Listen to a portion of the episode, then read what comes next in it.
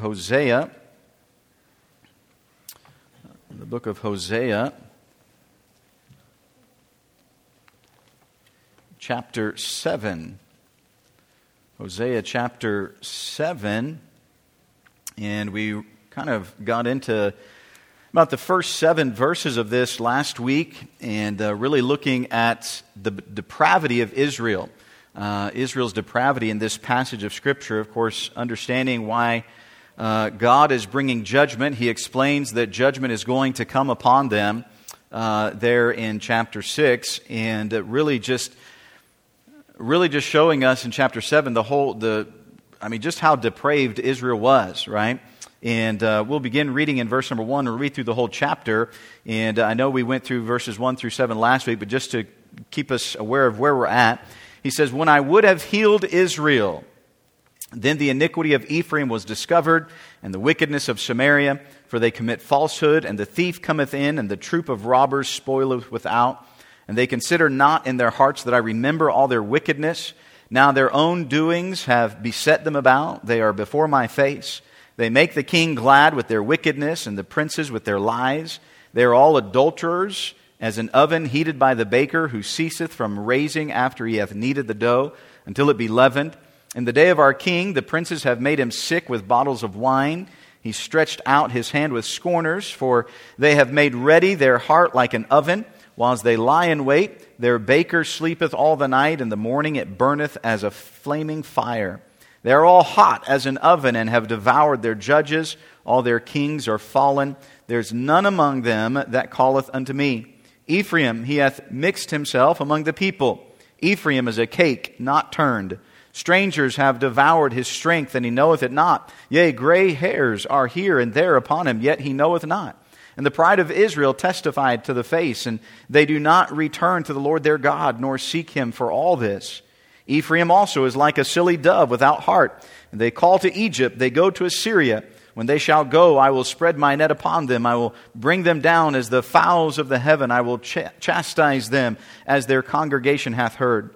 Woe unto them, for they have fled from me. Destruction unto them, because they have transgressed against me. Though I have redeemed them, yet they have spoken lies against me. They have not cried unto me with their heart when they howled upon their beds. They assemble themselves for corn and wine, and they rebel against me. Though I have bound and strengthened their arms, yet do they imagine mischief against me. They return, but not to the Most High. They are like a deceitful bow. Their princes shall fall by the sword for, their, for the rage of their tongue. This shall be their derision in the land of Egypt. So, again, think about what we were looking at here last week in the first seven verses. We, we saw, again, Israel's depravity. God said, Look, I will heal you, but they would not be healed. They, they didn't want healing. They didn't want God to heal them. He said, Look, if you would just turn and, and come to me, I would have healed you. And that's how he begins. When I would have healed Israel, right? He says, I would have healed you. I, I would have taken care of you, but you didn't want it. They, they did not want to be healed, right? We, we kind of looked at that you know, you have somebody that has a cure for a disease, and you have someone that has the disease, and they say, I want to be cured. And uh, the doctor says, All right, here's the cure. I have the cure for the disease. And the patient says, No, thank you. I don't want that. I want to be healed. It's kind of ludicrous, isn't it? And we're, we're, just, we're going to see even how the Lord talks about how crazy this is, right? He said, Oh, they, they said they want to be healed, but then when he offers healing, they didn't want it. They didn't want to be healed. In verses 4 through 7, he talks about how they were like a hot oven right? There, there's uncontrollable desires, okay? Uh, the, the adulterousness, the, the immorality that was there, uh, the drunkenness, the, the partying, everything that was going on. And again, we think, you know, we think about, you know, partying and drunkenness and stuff like this, you know, here and maybe certain parts of our country, whatever. Imagine the entire country being filled with this, right? The, the entire country filled with this drunken debauchery, the entire country. The, the norm, the norm is immorality. The norm is adultery. The norm is fornication. That's, that's the norm, right? And I, I know our country is kind of heading in that direction. There's no doubt about that. But, but at least it's not the norm for the country yet. But it was for Israel. They, they were just, they, and that's what he says. They were, they were like a, a hot oven. Just the, the, the uncontrollable desires were there. But then as we come to, to verse number eight, and, and again, it's really interesting how God uses all these different, uh, these different metaphors, right? He says they're like a hot oven, right? And they're just uncontrollable uh, uh, flame, that, that they're uncontrollable desires. But then he uses another metaphor here uh, in that they're half baked. You ever heard anybody say, you're just half baked, you know? Uh, that's what he, he says, you're half baked, right? Let me look in verse number eight. Ephraim, he hath mixed himself among the people. Ephraim is a cake not turned. Now, again, when you think about it, in those days when they would bake, that they didn't have really nice ovens and stuff like what we have today, and so many times they would actually cook on a, sto- on a stone. They would heat a stone, and then they would put the, uh, the, the bread or whatever on it, and as it would bake one side, then after a while they would have to turn it over and bake the other side, right? But he says, You didn't get turned. That's what he's saying here. You're, you're a cake not turned. In other words, one side of you got baked, the other side still raw. Now, Anybody want to eat that? No, of course not. You don't want to eat a raw, you know, that dough and that raw stuff. No, you don't want to eat that. But he said that's what they were. They were a cake not turned. Strangers have devoured his strength, and he knoweth it not. Yea, gray hairs are here and there upon him, he knoweth not. And the pride of Israel testified to his face, and they do not return to the Lord, nor seek him for all this. Ephraim also. Uh, uh, uh hold on, we're, we're going to get to that in a second, right? So he talks about them being this, this cake that is, that is not turned, right? Um, they're just half baked. Uh, and again, a, a half baked cake, you're, you're not going to pay for it. It's not, it's not worth eating. Um, and he's saying that's the same way that Israel was. They're just half baked. They're not, they're not fully committed to the Lord. Again, they, they had the, the verbiage, right? They, they, would, they would offer tithes. We saw that. They would sing praises. They, but yet, they were just half baked. Their, their heart was not in it. They were not fully committed to the Lord. Not only were they adulterous in going after false gods, but watch what he says here. He hath mixed himself among the people. Ephraim hath mixed himself among the people. So, yes, they were adulterous, spiritual adultery, and going after these false gods, but even by putting their trust in others, they were putting their trust in other countries, other nations, right? If you go back to chapter 5, uh, in verse number 13, when Ephraim saw his sickness and Judah saw his wound, then went Ephraim to God? No. The Assyrian. And sent to King Jesus? No. Jareb. Yet could, not, could he not heal you nor cure you of your wound? So, they they're, they're mixed in that they're, they're not seeking after God. They're worshiping these other idols, but then also they're trusting in other nations. They were trusting in the Assyrians. They were trusting in the Egyptians uh, to, to, to help them and, and to protect them and, and to, to, to fight their battles and things. And even they were intermarrying with other nations. Right? Again, when, remember when we come to the New Testament, you have not only the Jews and the Gentiles, but you have another and again, I don't want to use the word race because there's only one race of people, right? There's only one race. That is called the human race, okay? But there was there were Jews and there were Gentiles, which I guess you could say Jews were nationally, that was a nationality, and then to the Jews, everyone else were Gentiles. It didn't matter if you were Babylonian or Assyrian or the Ammonites or whatever, you were just called Gentiles. That was everybody else, right? But there was a third group now when we come to the New Testament. What's this third group? Anybody know? What's this third group of people that we see in the New Testament? You have Jews and Gentiles. Of course, the Gentiles, that's the Romans and all those and everything. But who's this third group of people that we find? The what? The Samaritans. Who are the Samaritans? And why did the Jews hate them so much?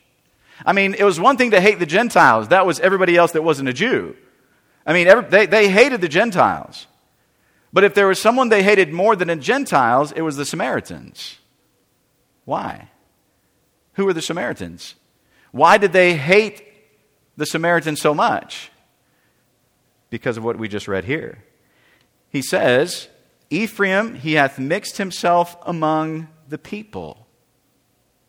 What happened was when the Assyrians and the Egyptians and these other nations would come and they would help in things, what happens is that they would take husbands and wives of these other nations for themselves. Again, let, let's, let's kind of, let's, we're going to be kind of frank here tonight, right? They, they weren't concerned about who they had in Israel. That's pretty obvious in Hosea, right? Again, we're talking immorality was rampant. Okay? Adultery was rampant. They didn't, it didn't matter to them who they had. So, what difference does it make if we get somebody from another country, too? You see, you see how it just continues to grow and grow and grow? Well, if it, you know, I, yeah, God said, all right, hey, adultery's wrong, but we're going to go ahead and we're going to break that command too. We're going to break that. We're going to go ahead and commit adultery and fornication, and all that. And yeah, I know God said that we're not supposed to, we're not supposed to take uh, wives or husbands from other nations, but hey, you know, what's, what's with that? What's, what, what's up with that command too? And so they begin to intermarry. They begin to mix themselves among the people. They began to intermarry, which is where we get the, New, the Samaritans in the New Testament, which is why the, the Samaritans knew they were hated.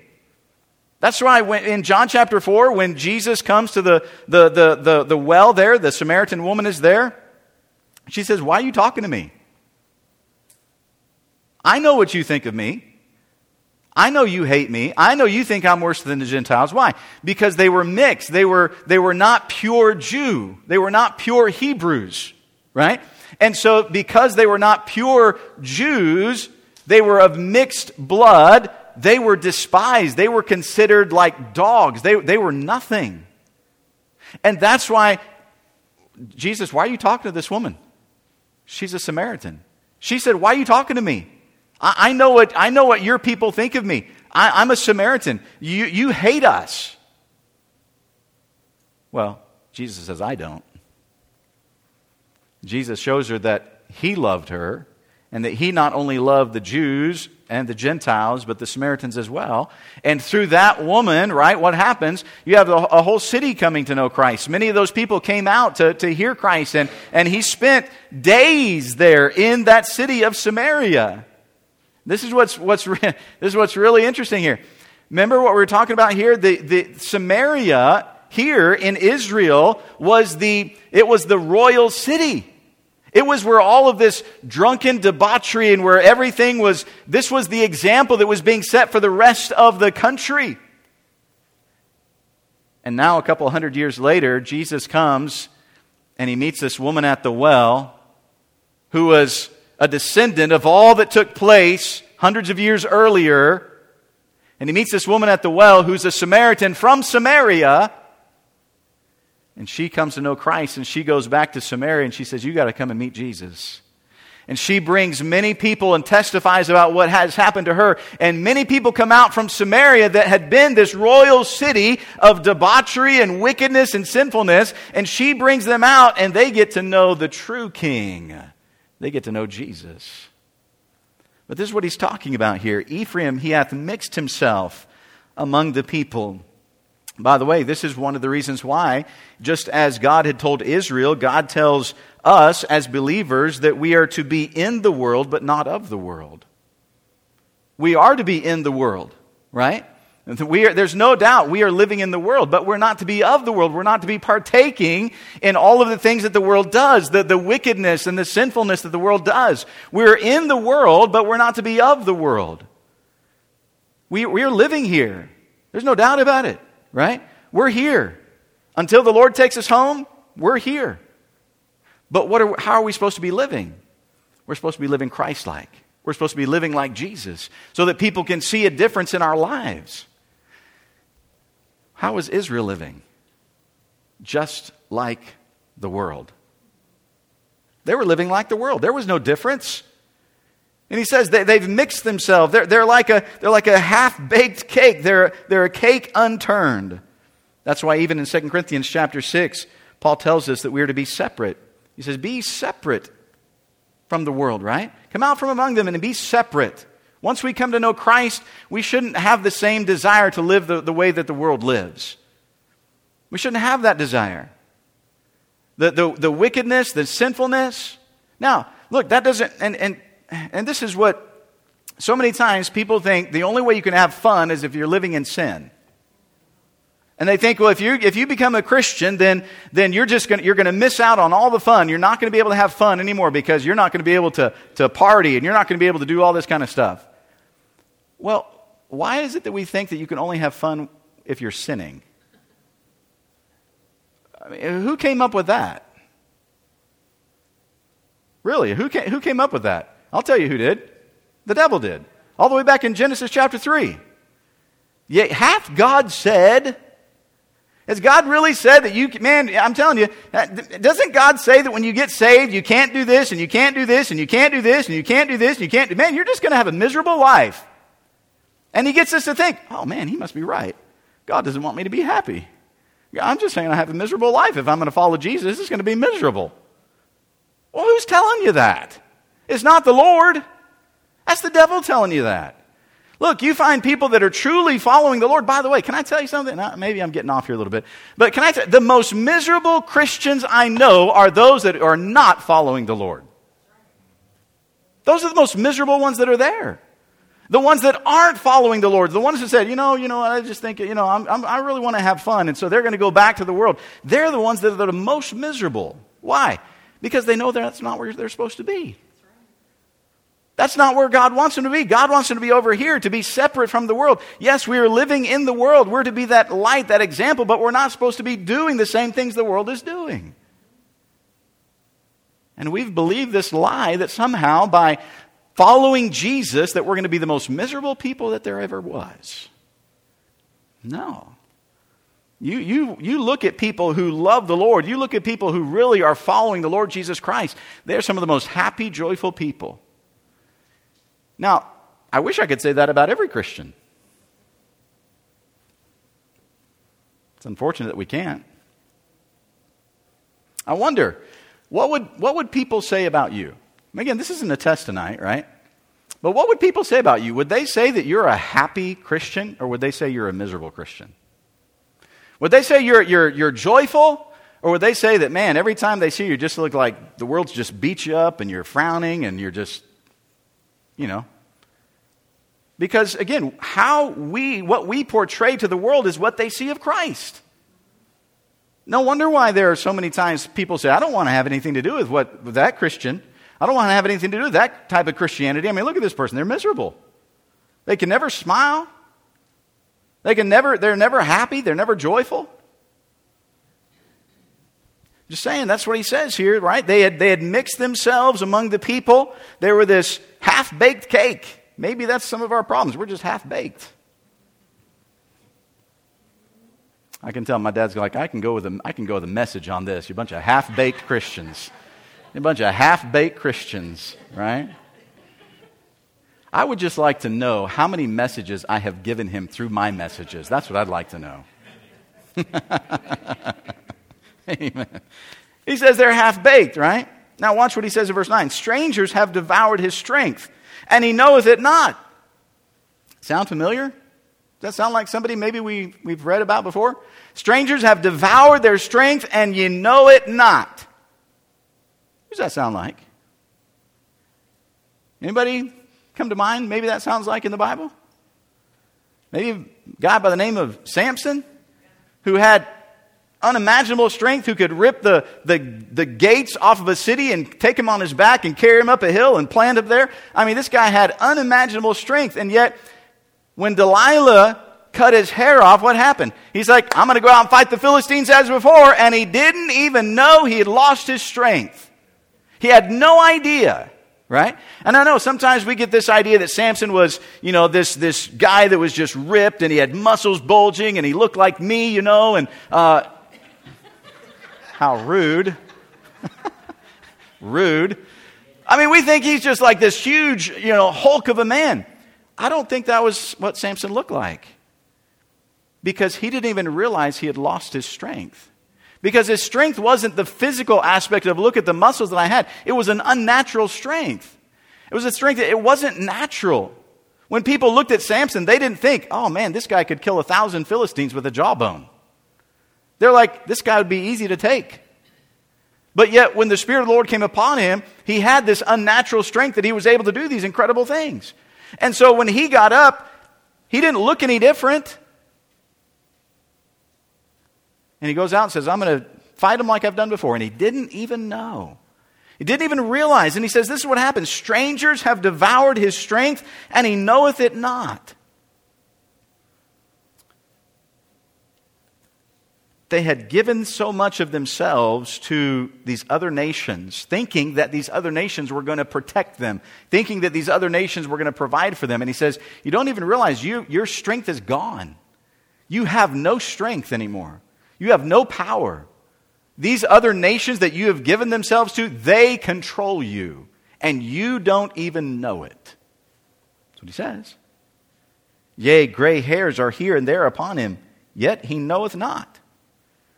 He says, he says, You're old and you don't know it. Again, he's not, he's not meaning this in a, in a negative way towards old people. He's just saying, you think you're still young. You think you're still powerful. You think you're still mighty. But, but you have gotten old. You, you, the gray hairs are there. You're, you're weak. You're feeble. And you don't even realize it. You don't even know it. You, it, you, you're, not, you're not willing to, to see what is there. He says in verse number 10 And the pride of Israel testifieth to his face, and they do not return to the Lord their God, nor seek him for all this. Their pride. God said, It's your pride that is bringing you to your knees. It's your pride that is bringing this destruction upon you. He says that it's right there in front of you. The pride of Israel testifieth to his face.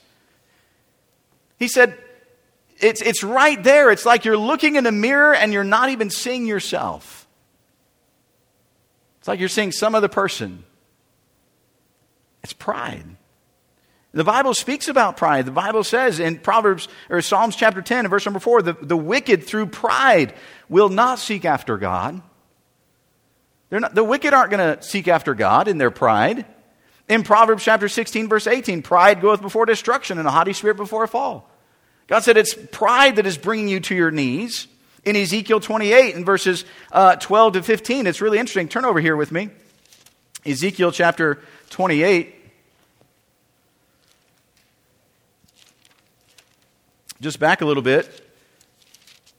Of course, I, I, know we're probably familiar with Isaiah chapter 12 and or Isaiah chapter 14 verses 12 to 14 where the Bible speaks about how Lucifer has fallen, right? He talks about Lucifer has fallen, but here in Ezekiel we get a little bit more in depth of what happened.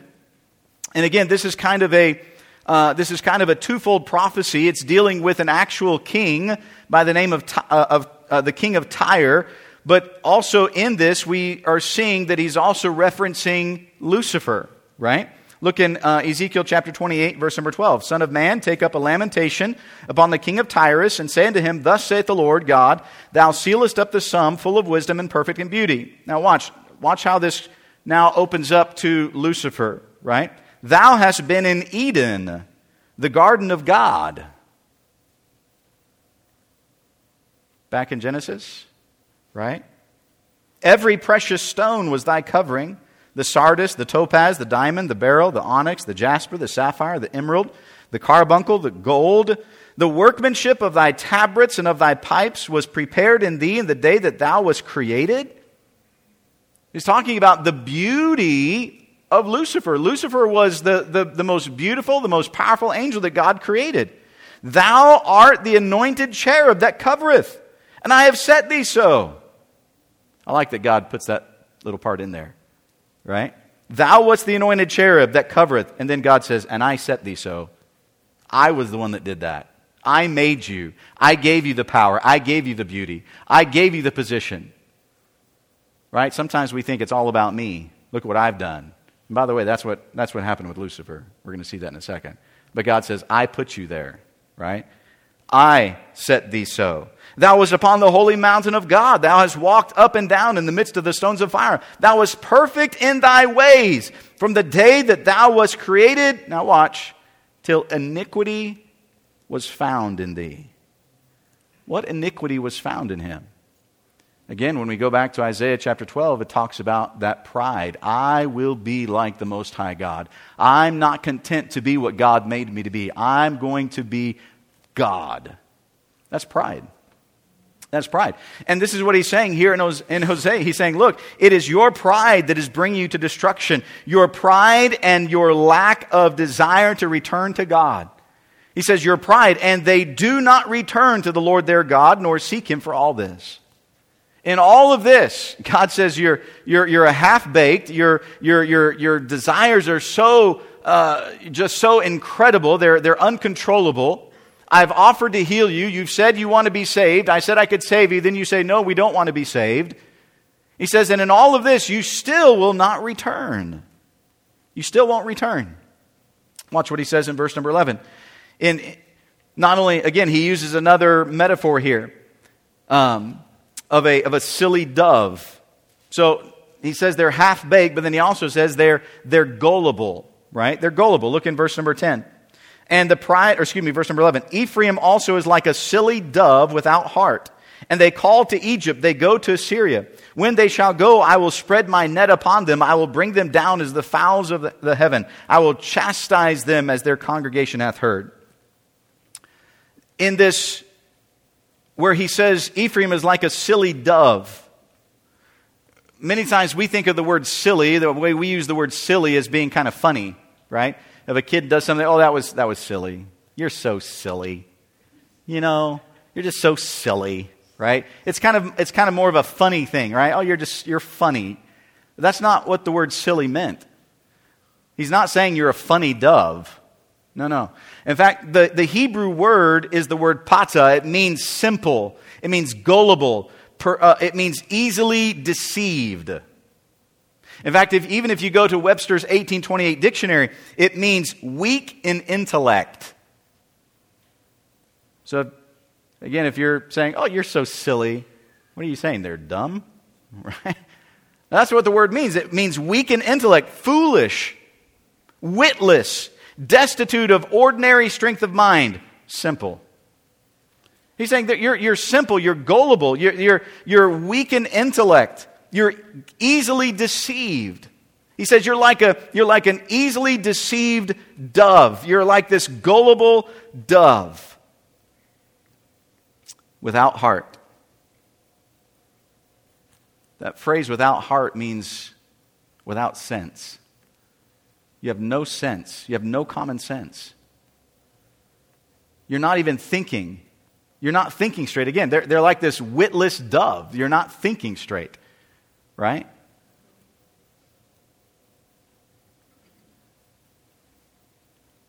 And he shows them. What does he say? They call to Egypt. They call to Assyria.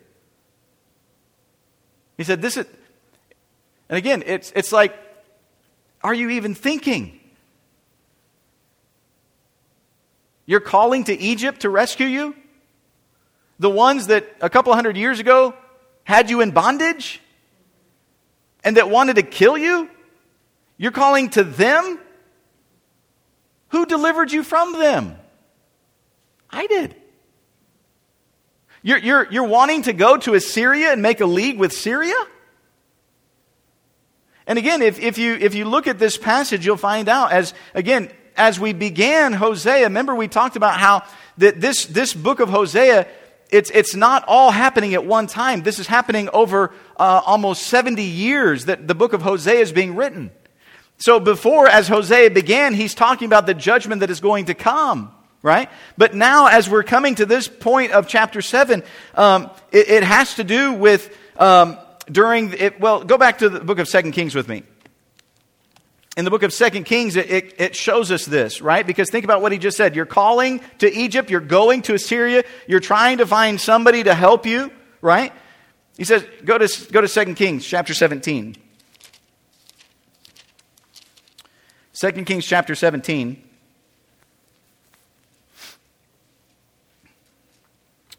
So this is in the in the, the reign of Hoshea, which was the last king of Israel, right? And he says, In the twelfth year of Ahaz, king of Judah, began Hoshea the son of Elah to reign in Samaria over Israel nine years. and he that which was evil in the sight of the Lord, but not as the kings of Israel that were before him. Again, every king of Israel was bad. Now, not Judah. Remember, we were talking about two divided kingdoms here. Every king of Israel was bad, right? But watch what he says. Against him came up Shalmaneser, king of Assyria. So here's Assyria. They're coming against the king. And Hoshea became his servant and gave him presents. So Hoshea says, Hey, you know, we, we submit, right? We're going to give you presents not to attack us, okay? Not to kill us. And the king of Syria, so this is a little bit later, and the king of Assyria found conspiracy in Hoshea, for he had sent messengers to So, king of Egypt. Wait, isn't that what we just read in Hosea? Now, again, Hosea is not Hoshea. Two different guys here, okay? Hoshea is the king of Israel. Hosea is the prophet, okay? I know it sounds similar. But he says, look, you're calling for, you're calling to Egypt, you're going to Assyria. He says, this is what happened. The king of Syria found conspiracy in Hosea, for he had sent messengers to So, king of Egypt, and brought no present to the king of Assyria as he had done year by year. Therefore, the king of Assyria shut him up and bound him in prison. Then the king of Assyria came up throughout all the land and went up to Samaria and besieged it three years. In the ninth year of Hoshea, the king of Assyria took Samaria and carried Israel away into Assyria and placed them in Halah and in Habor by the river of Gozan and in the cities of the Medes. This is, this is what, this is the time period we're looking at right here. This is what's happening in the book of Hosea right now. He's saying you're, you're, you're calling to Egypt to rescue you from Assyria because you made this league with Assyria and said, hey, don't hurt us, we'll give you presents. And then you, you betrayed them and went to Egypt and said, hey, come and help us from, and then Assyria found out about it and now they're really mad and now they're going to come and kill you. Why is this happening? You brought it on yourself. He says, You've brought all of this on yourself. Again, this is what he says. You're like a silly dove. You're, you don't even have common sense to realize neither of these two countries care about you. Neither of these two countries want to see anything good happen to you. Sound familiar? Like what we've been seeing in the book of Hosea? With Gomer going out, and Hosea is trying to say, hey, what are you doing? These, these other men don't care about you. These other, these other people don't care about you. I'm the one that cares about you. I'm the one that loves you. Israel thinks, oh, these care about us. They're, they're, they're protecting us. They're providing for us. God says, I'm providing for you. Do, do your gods bring the rain? Do, do your gods make these crops grow? No, that's me. Hosea follows Gomer. And Gomer's thinking what? It's all these other men that are providing for her, all these other men that are meeting her needs, not knowing that it's Hosea that's been following her, making sure that her needs have been met. You're like a silly dove. You're, you're, you're witless. You can't, even, you can't even see the truth. You, you just lack common sense if you would realize these two nations care nothing about you. And yet, you won't call upon the Lord. You won't return to the Lord. Well, look what he says in verse number 12. When they shall go, I will spread my net upon them. I will bring them down as the fowls of heaven. I will chastise them as their congregation hath heard. You know what's going to happen? You're going to go. You're going to be taken captive. And God said, I'm going to use them to chastise you. I'm going to use them to bring the judgment upon you. And by the way, notice what he says as their congregation hath heard. You know what God's saying? This was not a secret that it was coming. I have sent prophet after prophet after prophet after prophet, Hosea and Amos and Isaiah and Jeremiah. He said, I've sent these prophets, I've sent these prophets, I've sent these prophets, and I've told you, you either need to repent and come back to God or judgment's going to happen. He said, You have heard. And you didn't care. You've heard that it was coming. You heard what was going to happen, and you ignored it.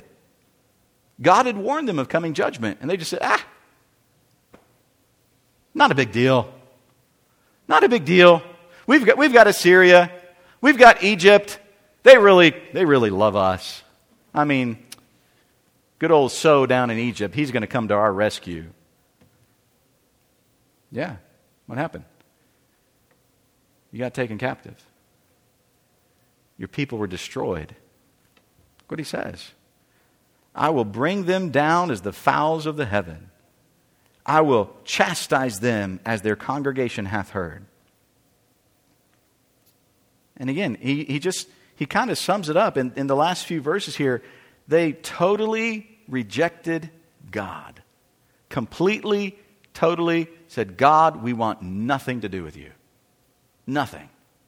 Look what he says in verse 13 Woe unto them. And by the way, the word woe means judgment, for they have fled from me. Notice, it wasn't that they just turned. It wasn't like, okay, God's here. No, we're not going to do that. No, they fled. They ran away from Him. Totally, completely, running away from God. They fled from me, he says. Destruction unto them. Why? Because they have transgressed against me. They ran away. They've transgressed. Look what he says. Though I have redeemed them, yet they have spoken lies against me. I'm the one that redeemed them. I'm the one that brought them out. I mean, Micah, Micah 6 4 talks about that. Again, we don't have time to turn there, but he talks about how God is the one that redeemed them out of Egypt and brought them out and saved them. And God provided for them and God protected them and God brought them into the promised land and God fought their battles for them. And God said, I have redeemed you and you've turned around and lied about it and said, I didn't. You've turned around and said, I don't care about you. You've turned around and said, I didn't provide for you. I didn't protect you. You have lied against me, he says. They've spoken lies against me, and I was the one that redeemed them. you see how he's saying you're just like silly doves? You're half baked. How can you say? How can you say this about me when I am the one that has done this for you? I redeemed you. I provided for you. And then you turn around and say that I, you lie against me? Verse 14. They've not cried unto me with their heart. When they howled upon their beds, they assembled themselves for corn and wine, and they rebel against me. They, they, they cried unto the Lord. They, they cried out, but not with their heart. So what did they do? Watch what he says. They cried not unto me with their heart when they howled upon their beds. Why they're howling upon their beds? The word howl means mournful cries. Why are they, why are they having mournful cries and wailing? Well, because of judgment. The Assyrians are coming and they're destroying people. The, the Egyptians, they're destroying people. They're killing people. Oh, and now they're crying out because of the pain that they're going through. Now they're, they're, they're crying out because, because of the, you know, the, the, the difficulties that they're going through. But again, this is what he says, but you're not crying out with your heart. It's, it's just like what we, we talked about before. I want to be saved, but I don't want to be saved. Right? They're crying out with their, they're crying out and saying, oh, we're, we're going through suffering, we're going through pain, we're going through difficulty, but not with their heart. How many times have, have, we, have we caught our children telling a lie or doing something that they weren't supposed to do, and they said, Oh, I'm so sorry? I, I don't treat your brother that way. I, you just kicked him. I saw you kick him for no reason. You just kicked him. Now tell him you're sorry. Sorry. Right? Now tell me they were sorry. Weren't sorry. What were they sorry for? I'm sorry because I got to say this. I'll kick you again, though. They're just sorry because they got caught and they got to say they're sorry. There, there's nothing in their heart. There's no, there's no real heartfelt, oh, I truly am sorry that I kicked you. No, it's not there. They're saying sorry, but there's nothing in their heart. That's what Israel was doing. Oh, we're going through heartaches and we're going through difficulties and we're going through problems and, and we're being destroyed but it wasn't coming from their heart. They were just sorry because they were going through pain. They weren't sorry that they had turned away from God. They were sorry for the consequences they were experiencing, not for what they had done. But surely they're going to turn. they assembled themselves for corn and wine, and they rebel against me. they come for corn and wine from their false gods they, they come to their false gods saying, Hey, you're supposed to provide for us. When these false gods, these, these idols, they, they can't do anything. They can't hear, they can't speak, they can't do anything. But yet they expect them to provide for them. And they rebel against me, the creator of the universe.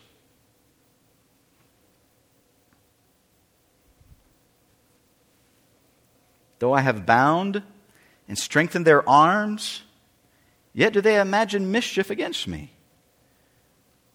When they were weak, who was it that strengthened them? God. When they were nothing, when they were slaves in Egypt, who was it that showed his power against the Egyptian gods and delivered them? And when they came to the Red Sea, who was it that showed his power against the Egyptian army? It was God.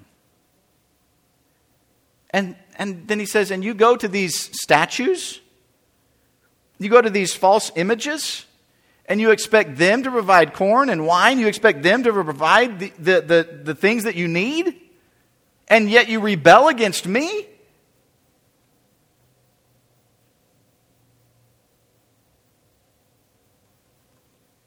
You're half baked. You're a silly dove. They return, but not to the Most High. They're like a deceitful bow. Their princes shall fall by the sword for the rage of their tongue. This shall be their derision in the land of Egypt. He said, Oh, you've, you've said you're, you're returning. You're crying out. You're saying you're sorry, but you're not returning to the Most High. You're not returning to me. You're just trying to get out of the problems that you've made for yourself you don't really care to return to me. And he says, You're, you're, you're, you're so depraved. Now, now look, again, I, I, don't know how many times I've said this. We can, we can get on to Israel and we can, we can look down on them and say, how, how, how silly could they be? How half baked could they be? Well, let's, let's kind of be honest here tonight. How many times have we been half baked? How many times have we acted like silly, witless doves? And we look at the world and we listen to the lies of the world and we listen to the lies of the devil and think that, oh, the world has the answers. The world has what's really great for us. The world is the one that has the answers for us. Wait a minute. Who saved you? Who has given you a home in heaven with Him for all of eternity? who has provided blessing after blessing after blessing after blessing, it wasn't the world. It wasn't the devil. It's our Lord. And yet we rebel against him. We get upset at him because of the mess that we make and then the consequences we experience. We get mad at God. When God says, Look, this is just of your own making. You're, you're in this because of what you have done.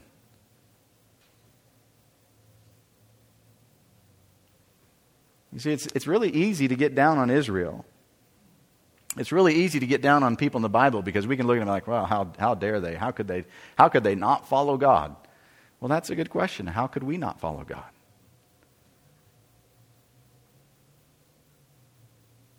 How could we not realize that He is the one who has provided for us? He's the one that saved us.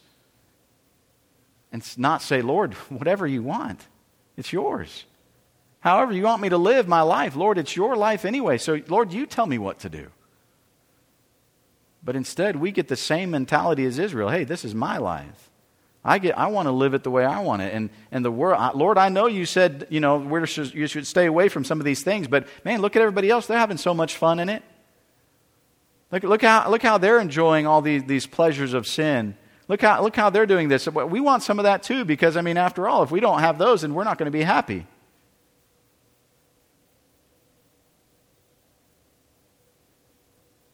And we just run away from God. It's not just turning away from Him, we run away from Him. Just like Israel did. They, they fled from before me, He said.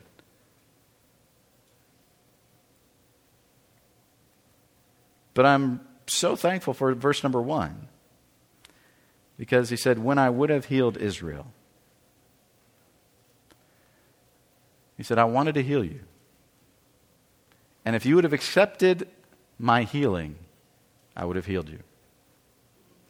And God says, You know what? If you'll, if you'll come to me. 1 John 1 9 says, If we confess our sin, he's faithful and just to forgive us our sin and to cleanse us from all unrighteousness. He says, if you'll just, if you'll just stop what you're doing and repent of your sin and come back to me, I'll forgive you. I'll forgive you. But yet, so many times, we just keep running. We just keep going. No, that's, that's where we're going to find real happiness. That's where we're going to find real joy. That's where real success is going to come from. God says, okay, but you're half baked. Okay, but you're, you're, you're like a silly dove. And if you keep going that way, guess what's going to happen? Discipline. Because if we're God's child, He said He's going to discipline us. It's going to come. And He's told us it's going to come. But somehow we think, well, you know, I'll, I'll I just, I, I won't, I'll escape it. No, you won't. And guess what's going to happen? You're going to start howling like they were howling. But I wonder if the howling, like, is it really because we recognize that we have run away from God and we're repenting of that? Or are we just howling because we're upset that we got caught? And now we're having to deal with the consequences. It's so much better to just say, Lord, you know what?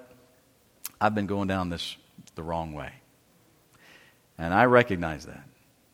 And before I get any farther down the road, I'm going to stop and I'm going to turn around and I'm going to come back to you.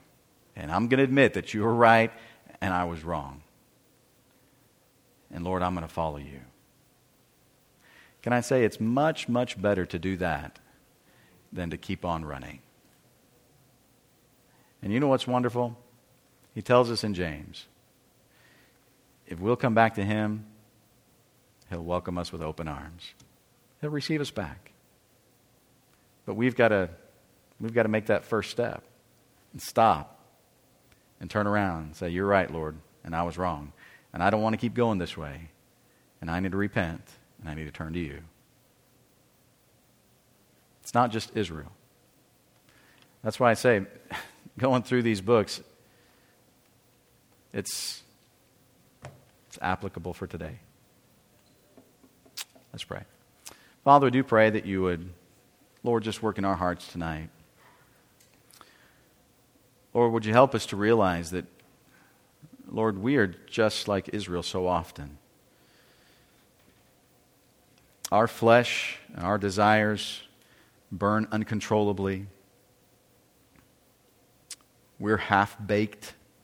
We're like silly doves not even using common sense to recognize, Lord, you're the one that saved us from our sin. Lord, you're the only one that has the power. And yet, so often we turn and run from you. And so, Father, I pray tonight that you would just work in our hearts this evening. Lord, maybe we've started down a road that we shouldn't be going. And Lord, tonight, maybe we just need to stop and say, Lord, you're right and I'm wrong, and I need to turn around and repent of my sin and come back to you. And Lord, knowing that you will receive us and accept us and forgive us. Lord, there are going to be consequences if we keep going. Lord, there might be some that are already experiencing some of those consequences. Lord, may we not get angry at you because we got caught. Lord, may we truly desire to repent of our sin and to turn to do that which is pleasing to you. I wonder tonight, with their heads bowed and eyes closed,